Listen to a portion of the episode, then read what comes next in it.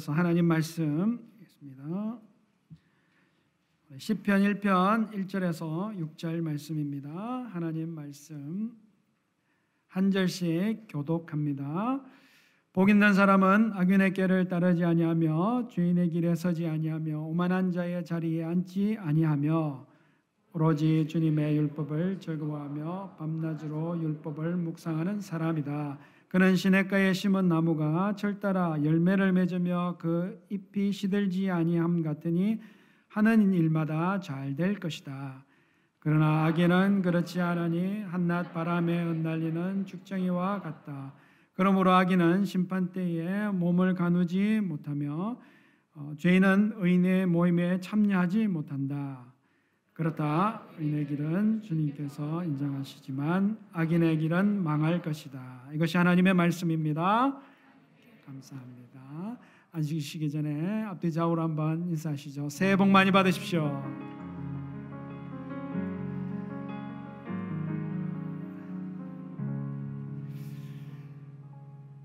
정말 쉽지 않았던 2021년이 지나간 것 같습니다. 어, 2022년 새로운 한 해가 이제 시작되었는데요. 생각해 보면 생각해 보면 그 특별하게 바뀐 건 없어요.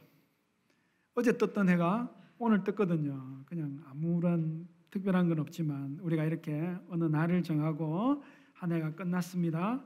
또 이제 한 해, 새로운 한 해가 되었습니다라고 하는 데는 이유가 있는 것 같아요. 얼핏 제가 생각하기로는 어, 지난 해 동안에 그렇게 어려웠던 일이나 정말 아쉬웠던 일이나 그런 어떤 뭐 힘겨웠던 이런 일들이 다 그냥 떨쳐지면 좋겠고 정말 새로운 마음으로 새로운 일들이 우리에게 일어났으면 좋겠다 하는 그런 마음이 아닐까 싶습니다. 그래서 그런지 우리가 새해를 맞이할 때마다 서로 이렇게 기원하듯이 인사를 하잖아요. 새해 복 많이 받으십시오. 영어도 똑같아요. Happy New Year. 네, Happy New Year. 예, 새해 복 많이 받으시기를 바랍니다. 그렇게 소원하시죠? 예, 그런 의미에서 한 번 더 우리 앞뒤 좌우로 앉아 계신 형제 자매에게 정말 마음을 담아서 한 번 더 기원하며 인사하겠습니다. 새해 복 많이 받으십시오.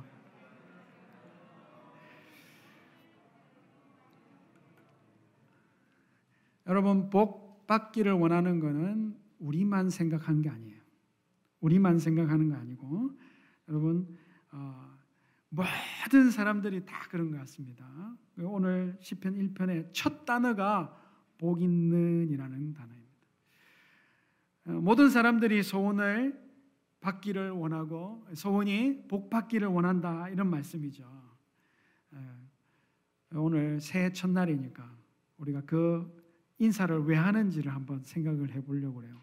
시편에 어, 먼저 구조를 한번 싹 이렇게 설명해 드리면 그 말이 이해가 조금 더 쉬울 것 같습니다. 시편은 다른 성경하고는 조금 달라요. 물론 영어로는 이 그 시편을 또 똑같이 1장, 2장 이렇게 읽잖아요. 근데 한글은 좀 다르게 읽습니다. 1편, 2편 이렇게 읽습니다. 그것은 어, 다른 성경은 원래 한 권의 책을 임의로 이렇게 이 후대의 장절을 나누은 것이지만 시편만큼은 한 편 한 편이 원래부터 한 편 온전하게 있던 것을 수집한 거예요. 이렇게 한 편 한 편 수집해서 51편의 어, 시편을 수집해서 오늘 가지고 있는 우리가 시편 책이 된 것입니다. 제일 먼저 섞여진 책이 어떤 시편일까요? 어, 시편 90편에 보시면 그 표제에 이렇게 나와요. 하나님의 사람 모세의 노래. 저는 이런 출애굽 연대서를 어, 받아들이기 때문에 우리가 출애굽 연대를 BC 1446년으로 그렇게 믿습니다. 광야 시절을 40년을 생각해 보면요.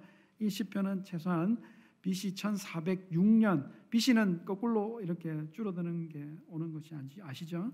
BC 1406년 이전에 적혀진 시편이다. 이렇게 볼 수가 있습니다. 가장 많은 시편을 쓰신 분은 다윗이죠. 다윗이 BC 1100년, 1010년에 이스라엘의 왕이 됩니다. 그리고 970년에 솔로몬에게 왕위를 물려주고 어, 돌아가실 때까지 그 수많은 시편들을 남기셨죠. 가장 늦게 어, 적혀진 시편은 어느 것일까요? 콕 찍어서 어느 거다 이렇게 말할 수는 없는데 대체로 시편 126편과 137편을 보시면 시온에 돌아오는 포로의 이야기가 나와요. 그런 걸 보면 아마도 예, 포로기 이후의 시편들이 좀 적혀진 것이다. 그렇게 보면 BC 한 500년대, BC 400년대까지도 우리가 생각해 볼 수가 있습니다. 그렇게 생각해 보면요, 이 시편이라는 것은 BC 1400년에서부터 BC 500년, 400년까지 한 천년에 걸친 이런 세월 동안 이 땅을 살아내었던 많은 믿음의 사람들이 믿음의 우리 선배들이 자기의 신앙을 고백한 그런 어, 시들을 모은 것이다 하는 것이죠. 한꺼번에 모은 것도 아니고요. 대략 한 번 다섯 번 정도 이렇게 모은 것이 아닐까 이렇게 생각합니다. 어, 그래서 시편 1편 앞에 보시면 1권이라고 적혀 있어요. 42편 앞에 보시면 2권이라고 적혀 있습니다. 73편 앞에 보시면 3권 이렇게 되어 있어요. 90편 앞에 보시면 4권 되어 있습니다. 107편 앞에 보시면 5권, 다섯 권으로 이렇게 적혀 그러니까 다섯 번 정도 이렇게 모은 것이죠. 수집한 이렇게 순서도 있을까요? 있습니다. 그렇죠? 연대별은 아닌 것 같아요. 제일 먼저 적혀진 것으로 생각하는 모세의 노래가 90편의 중간에 나오는 거 보면 연대수는 아닙니다. 이것을 모은 사람들이 어, 시편들이 시편들은 저마다 자기 상황 가운데서 이렇게 노래한 주제들이 따로 있겠죠. 그러나 이 시편들을 수집했던 사람들이 가만히 보면서 과연 이 시편들은 도대체 뭘 노래하는 걸까?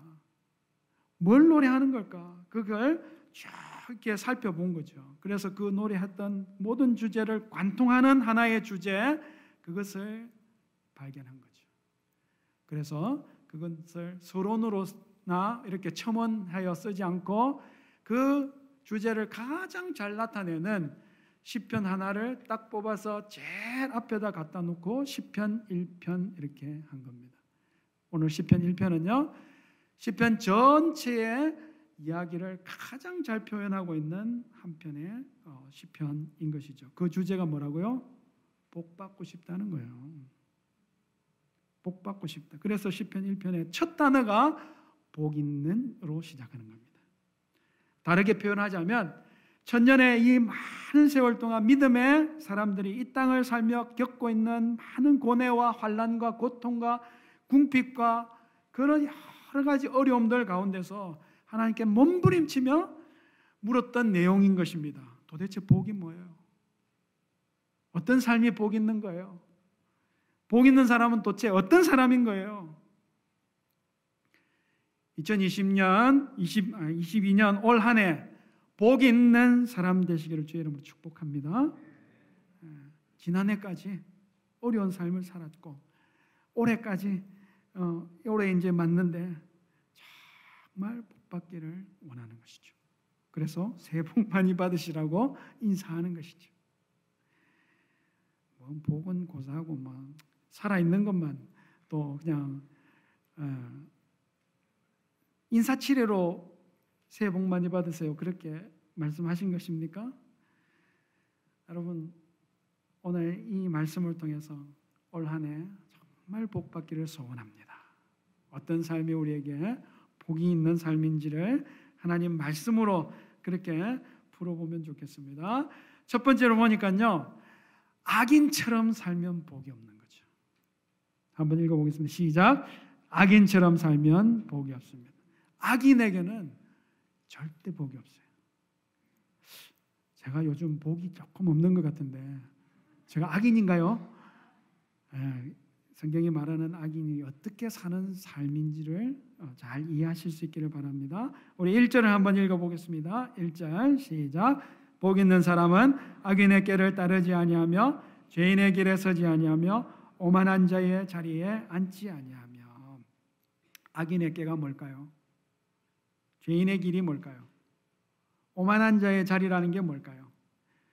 여러분 악인에 대하여 죄인에 대하여 오만한 자에 대하여 설명하려고 하면 구구절절이 많, 많이 있겠지만 그 모든 것들을 딱 한 번 요약해 보면 오늘 우리 시편 이 시편 전체를 꿰뚫는 것처럼 이 것을 딱 하나로 한마디로 요약해 보자면 하나님과 관계 없는 삶이 악인인 것입니다.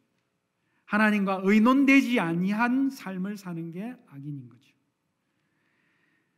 사람들이 말하는 이걸 하면 잘 된다는 그런 꾀가 있는 겁니다.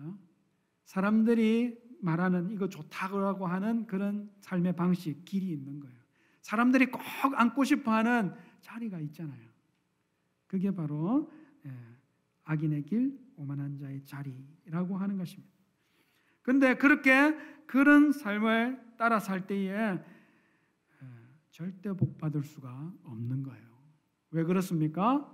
복을 주시는 분이 하나님이시기 때문에 그런 것이죠. 여러분, 하나님이 그 복을 주셔야 진짜 복이 되는 겁니다. 사람이 좋다고 해서 그렇게 복이 되는 것인가? 복은 누가 준다고요? 하나님이 주셔야 되는 겁니다.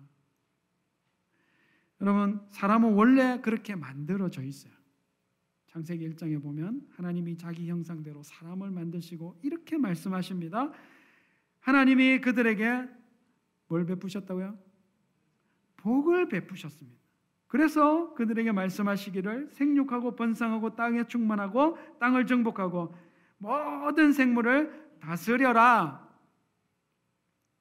처음부터 하나님이 복을 베푸셔야 생육하고 번성하고 땅에 충만하고 예, 땅을 다스리는 모든 것을 다스리는 자리에 있게 되는 것입니다.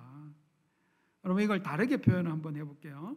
이것은 하나님이 우리 사람을 만드실 때 복을 받도록 큰 그릇을 우리 안에 하나 이렇게 넣어 주신 거예요. 그 복은 누가 채웁니까? 하나님이 채우시는 거예요. 악인으로 살면요. 하나님과 관계없는 삶을 살면 여러분 그 복은 아무도 채워지지가 채워줄 수가 없는 겁니다. 그 복의 그릇이 텅텅 비어 있으니 공허한 것이죠. 허탈한 것이죠. 정말 이게 그래서 많은 사람들이 그 그릇을 채우려고 무진장하게 애를 쓰는 겁니다.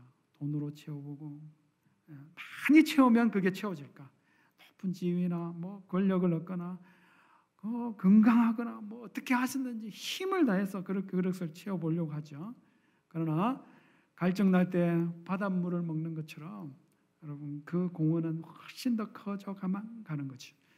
여러분 그 복은 하나님이 만드셨기 때문에 하나님이 채워 주시는 줄 믿습니다. 돈 조금 말고 엄청 많이 그러면 좀 채워지지 않을까요? 조그마한 자리 말고 막 굉장한 자리를 얻으면 조그마한 권력 말고 아주 큰 힘을 얻으면 좀 이렇게 흡족해지지 않을까요? 그럼 전도서에 우리 솔로몬이 이미 그를 다 실험해보고 얘기해 줍니다. 전도서 2장에 보면 내가 시험 삼아 너를 즐겁게 할 것이니 너는 너라고 하는 것은 자기 자신을 얘기하는 겁니다. 너는 마음껏 즐겨라 하면서 뭐큰 사업을 일으켜서 누구보다도 더 많이 예, 만수로보다 더 많이 그죠? 재산이 어마어마하게 되고 온갖 즐길 것 즐거운 일들을 다 행하였습니다. 그리고 그 결국에 하는 말이요. 전도서 2장 11절에 보니까 그 후에 내가 생각해 본즉 내 손으로 한 모든 일과 내가 수고한 모든 것이 어떠더라고요? 헛되다. 바람 잡는 것 같다. 해 아래서 다 무익하더라. 솔로몬은 그래도 해볼 거 다 해봤잖아요. 솔로몬은 가질 거 다 가져봤잖아요. 솔로몬 조금 다르게 다른데 저 내한은 가지면 조금 다를 수도 있지 않을까요? 이런 마음을 가지 혹시나 조금이라도 가지신다면 여러분 예, 고쳐 드셔야 돼요 마음을. 복은 이렇게 절대로 이루어지지 않습니다.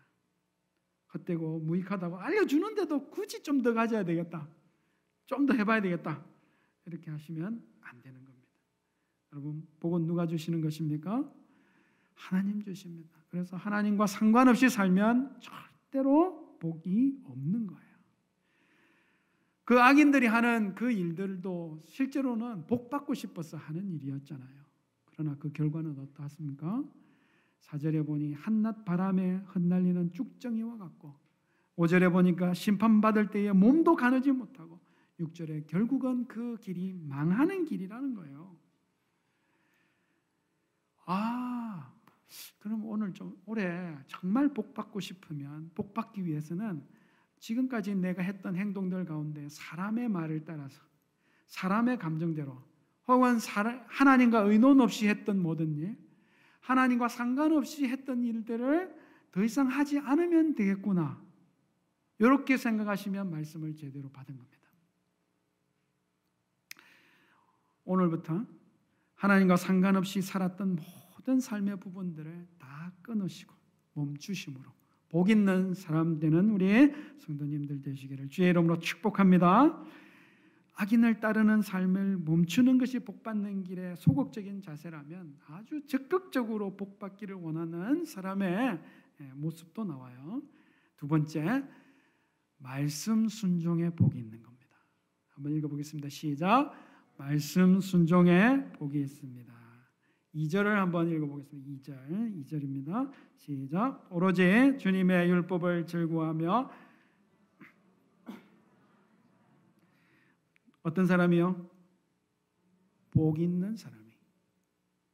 복 있는 사람은 오로지 주님의 율법을 즐거워하며 밤낮으로 율법을 묵상하는 사람이라다. 정말 이럴까요? 정말 이렇게 하면 복 있는 사람이 되는 걸까요? 천년이 넘는 세월 동안 수많은 이 땅을 겪으며 이 땅의 삶을 겪으며 그렇게 고뇌하고 몸부림치면서 견뎌냈던 우리 믿음의 선배들이 얻은 결론이에요. 복이 뭔가요? 주님의 말씀을 즐거워하고 밤낮으로 주님 말씀을 묵상하는 사람 그 자체가 복이 있는 사람이구나. 생각이 확 바뀌게 된 거죠. 아, 복 받는 게 통장 잔고가 늘어나는 것인 줄 알았어요. 그러나 하나님 말씀이 많아진 게 복이구나. 복 받는 게 어깨 힘 있고 남에게 뭐 자랑할 만한 어깨 펼수 있는 그런 일들이 생기는 게 복인 줄 알았더니 내가 하나님의 말씀을 따라 살아낼 능력 생긴 것이 복이었구나. 여러분 바뀐 것입니다. 삶 자체가 하나님께서 복이 되게 하신 거죠. 하나님 복은요, 무엇을 주셨기 때문에 복이 아니라 그 말씀으로 우리가 복이 되게 하신 것이 복인 줄 믿으시기 바랍니다. 어느 목사님 설교 말씀에 하신 이야기예요.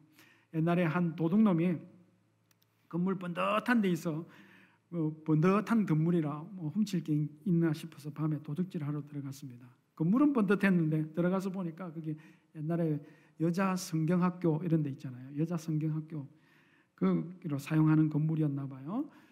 어, 여자들만 이렇게 성경학교 다니는 그런 게 있었습니다. 근데 그 성경학교 다니시는 우리 자매분 여자분들이 무슨 돈이 있어요?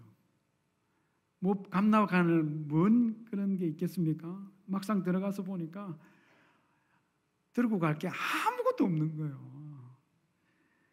그래도 도둑질하러 들어왔는데 공칠 수는 없는 거 아닙니까? 그래서 이렇게 자고 있는 사람들 이렇게 그, 걸어놓은 옷 있잖아요. 옷들 다 그냥 주섬주섬 잘 이렇게 챙겨서 나온 겁니다.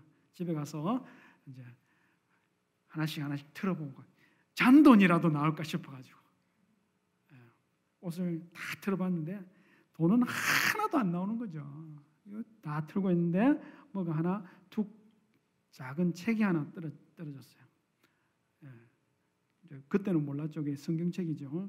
이게 이제 그 이게 무슨 책인고 하고 이렇게 그 또 이렇게 그 도둑놈들은 알아요. 책에다 책 중간에다 이렇게 돈 딱 꽂아 놓거든. 그러니까 그것도 이제 살펴보려고 책을 딱 이렇게 펼친 겁니다. 딱 펼쳤는데 아마 거기다가 빨간 줄을 이렇게 꺼놓은 것 같아. 꺼놓았는데 한 구절이 눈에 쏙 들어옵니다. 도둑질 하는 자는 다시는 도둑질 하지 말고. 에베소서 4장 28절 말씀이죠. 도적질 하는 사람은 다시는 도적질 하지 말고 수고를 하여 제 손으로 떳떳하게 벌이를 하십시오. 그리하여 오히려 궁핍한 사람에게 나누어 줄 것이 있게 하십시오. 그 말씀이 눈에 확 들어온 겁니다. 한 방 제대로 얻어맞았죠. 아, 이게 성경이라는구나. 어, 이제 도둑도 알죠. 이제 그 뒤로 문제가 생겼습니다. 이 도둑놈이 도둑질을 하러 들어갈 때마다 이 말씀이 생각이 나는 거예요. 도둑질하는 사람은 다시는 도둑질하지 말라. 이 도저히 이래 가지고는 살 수가 없는 거죠. 예. 결국 이 도둑 사람 도둑이 다른 사람의 물건을 손대는 일을 끊게 되었습니다. 계속 그렇게 있다가 자기도 성경 학교를 들어가게 되고 하나님의 사람으로 변화되었다는 거죠. 여러분 믿지 아니하는 사람에게도 하나님의 말씀이 왔을 때에 그를 복된 사람으로 변화시키는 줄 믿습니다. 말씀이 우리를 이래 복된 사람으로 날마다 변화시키기 때문에 복이 되는 줄 믿습니다. 말씀이 우리에게 와서 복이 되므로 하나님의 말씀을 순종하여 살 때에 우리는 복 있는 사람 자체가 되어지는 줄 믿습니다. 새해 복 많이 받으십시오. 이 말은 올해 정말 말씀을 즐거워하고 말씀을 주야로 묵상하여 말씀에 순종하여 삶으로 복 있는 사람 되시라는 말씀인 줄 믿습니다. 말씀이 즐거워지시고 말씀을 주야로 묵상함으로 복 있는 사람이 되시는 우리 성도님들 다 되시기를 주의 이름으로 축복합니다. 그런 복 있는 사람이 어떤 사람인지 궁금해할까 봐. 복 있는 사람의 모습을 그림 하나로 더 잘 설명해 주고 있습니다. 세 번째는요. 시냇가에 심은 나무처럼 살면 복이 넘치는 겁니다. 한번 읽어 보겠습니다. 시작. 나에 심은 나무처럼 살면 복이 넘칩니다. 시냇가에 심은 나무처럼만 살면 이미 복은 넘치도록 받은 거다 하는 것이죠. 3절 한 번 더 읽어 보겠습니다. 3절 시작. 그는 시냇가에 심은 나무가 철 따라 열매를 맺으며 그 잎이 시들지 아니함 같으니 하는 일마다 잘 될 것이다. 여러분 그림 하나를 그릴 수 있도록 설명해 주고 있잖아요. 시냇가에 심은 나무가 있는데 그 나무가 철 따라 열매가 맺히고 잎사귀가 너무나 푸르고 하는 일마다 잘 된대요. 나무 입장에서 보세요. 얼마나 복이 있습니까? 더더들도 말고 딱 이렇게만 내 삶을 살면 좋겠다. 복된 줄 믿습니다. 그러면 시냇가에 심은 나무와 같은 삶으로 여러분 더할 나위 없는 삶이 복된 삶이 되는 줄 믿습니다. 풍성한 복을 받은 시냇가에 심은 나무가 복 받기 위해서 한 일은 뭘까요? 그러면 잎사귀를 이렇게 푸르게 푸르게 이렇게 내었습니까? 열매를 잔뜩 이렇게 어, 잘 내놓았습니까? 일마다 잘 되게 하려고 무진장 애를 썼습니까? 여러분 나무가 한 일은 전혀 그런 것과는 상관없습니다. 시냇가에 심은 나무라는 이 나무의 모습을 한번 생각해 보세요. 시냇가에 심은 나무라고 할 때 이 심은이라는 이 말은요 기본적으로 수동적인 의미가 있죠. 나무가 자기가 자기를 딱 심지는 않죠. 예, 심겨진 것입니다. 그리고 이 심은이라는 단어에 어, 심은이라는 말의 원뜻은 이제 이 심는다는 뜻은 2번 뜻이고요. 1번 뜻은 transplant 이식한다, 옮겨 심는다는 뜻이 1번입니다. 그 말은 이 나무가 처음부터 이곳에 있었던 나무가 아니라 어딘가에서 옮겨 있다가 옮겨 심어진 나무라는 뜻이죠. 더 어, 재밌는 것은 시냇가라고 번역된 이 단어도 원래 어, 비 내려 물 흐르고 눈 녹아서 물 흘러서 생긴 이 자연의 냇가 같은 것을 의미하는 단어가 아닙니다. 잠언 21장 1절에 보시면 왕의 마음이 여호와의 손에 있음이 마치 본물과 같아서 그가 임의로 인도하시느니라 할 때에 그 본물 있잖아요. 보에 담겨 있는 물 할 때에 그 보, 그 보가 이 시냇가와 동일한 단어를 사용해요. 그러니까 이 시냇가는 자연의 시냇가가 아니라 누군가 인공적으로 물이 흐르도록 만든 수로를 얘기하는 겁니다. 그러니까 이 나무는 어딘가에 있던 나무인데 그 나무를 누군가가 물이 잘 흐르도록 이렇게 만들어 놓은 시냇가 그 수로의 옆에다가 옮겨다 심어준 나무라는 뜻입니다. 원래 이 나무는 어디 있었을까요? 여러분 물 없는 황량한 그냥 생존이 문제인 그런 곳에 여러분 어, 있었겠죠. 그 나무를 보고 아 야 나는 저 나무를 저주할 거야 라고 하면 어떻게 하나요? 그냥 그대로 내버려 두면 됩니다. 그곳에 살든지 말든지 마르든지 어떻게 하든지 그냥 두면 됩니다. 그런데 만약 이 나무를 내가 축복하리라, 내가 복 주리라 그렇게 하면 어떻게 하나요? 그곳에서 떠서 물이 잘 흐르고 그렇게 준비해 놓은 예, 수로 시냇가에 옮겨다 심어 주면 되는 거죠. 그것이 그 나무에게는 너무나 큰 축복입니다. 여러분, 그 일이 바로 우리에게 일어난 일인 줄 믿으시기 바랍니다. 하나님께서 하나님의 말씀이 얼마나 큰 복인지 몰라요. 저와 여러분을 그냥 마음대로 살라고 버려두지 아니하시고 말씀이 흐르는 우리 미라클랜더 교회 옮겨다 심어 놓으신 줄 믿습니다. 이것 자체로 여러분 저와 여러분 이미 복 주시기로 작정하셨음을 믿으시기 바랍니다. 여러분 복 받기 위하여 나무가 한 일이 뭔가요? 열심히 잎사귀 내고 열매 내고 한 게 아니라고요. 일 잘 해 보려고 노력한 게 아니라고요. 나무가 한 유일한 일은 옆에 흐르는 그 물 자기에게 잘 빨아들여서 그 물이 내 안에 잘 작동하게만 하면 되는 것입니다. 그 말씀이 바로 하나님의 말씀을 즐거워하고 하나님의 말씀을 주야로 묵상한다는 의미인 것입니다. 열매 맺혀지는 것은 말씀의 순종함에 이루어지는 줄 믿으시기 바랍니다. 잎사귀가 풀어지는 것은 하나님의 말씀의 역사로 되는 줄 믿습니다. 모든 일에 형통하게 풀리는 일은 하나같이 하나님의 말씀에 순종할 때 따라오는 것인 줄 믿으시기 바랍니다. 정말 그렇게 되나요?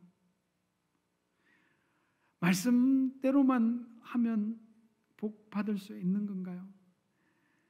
내가 뭐 더 하고 뭐 이렇게 뭘 좀 더 이렇게 대 받고 해야 되는 거 아닐까요? 예, 그 생각이 훅 치고 들어오는 게 지금 복 없는 사람의 꽤 길 자리에 가게 된 것입니다. 이스라엘을 이끌어 가나안 일곱 족속을 어, 과 싸워야 되고 가나안 땅을 차지해야 되는 그런 대업을 앞두고 두려움에 사로잡혀 있는 여호수아에게 그 일을 해낼 수 있는 유일한 비책을 말씀해 주십니다. 여호수아서 1장 7절 8절에 보시니 오직 너는 크게 용기를 내어 나의 종 모세가 너에게 지시한 모든 율법을 다 지켜야 하고 오른쪽으로나 왼쪽으로나 치우치지 않도록 하여라. 그리하면 내가 어디를 가든지 성공할 것이다. 우리 7절 한번 읽어보겠습니다. 시작. 이 율법의 책을 말씀을 늘 읽고 밤낮으로 그것을 공부하여 이 율법 책에 쓰여진 대로 모든 것을 성심껏 실천하여라. 그리하면 내가 가는 길이 순조로울 것이며 내가 성공할 것이다. 복 받기를 원하시죠? 오늘 마침 주부에 성경 읽기 통독표를 드렸습니다. 이거 성경 읽기 표가 아니고 복 받기 표라고 믿으시기 바랍니다. 하나님의 말씀을 읽고 묵상하셔서 정말 새 하나님의 복이 충만하실 수 있기를 바랍니다. 올 한해 여러분 그렇게 꼭 생각하세요. 하나님의 말씀을 읽고 묵상함으로 말씀의 순종만 제대로 잘한다면 올 한 해 정말 어느 때에도 경험해 보지 못한 최고의 복됨이 자연스럽게 맺힐 줄 믿으시기 바랍니다. 시냇가의 신기온 나무처럼 말씀으로만 살아 모든 일에 형통함과 복됨을 누리시는 우리 성도님들 되시기를 주의 이름으로 축복합니다.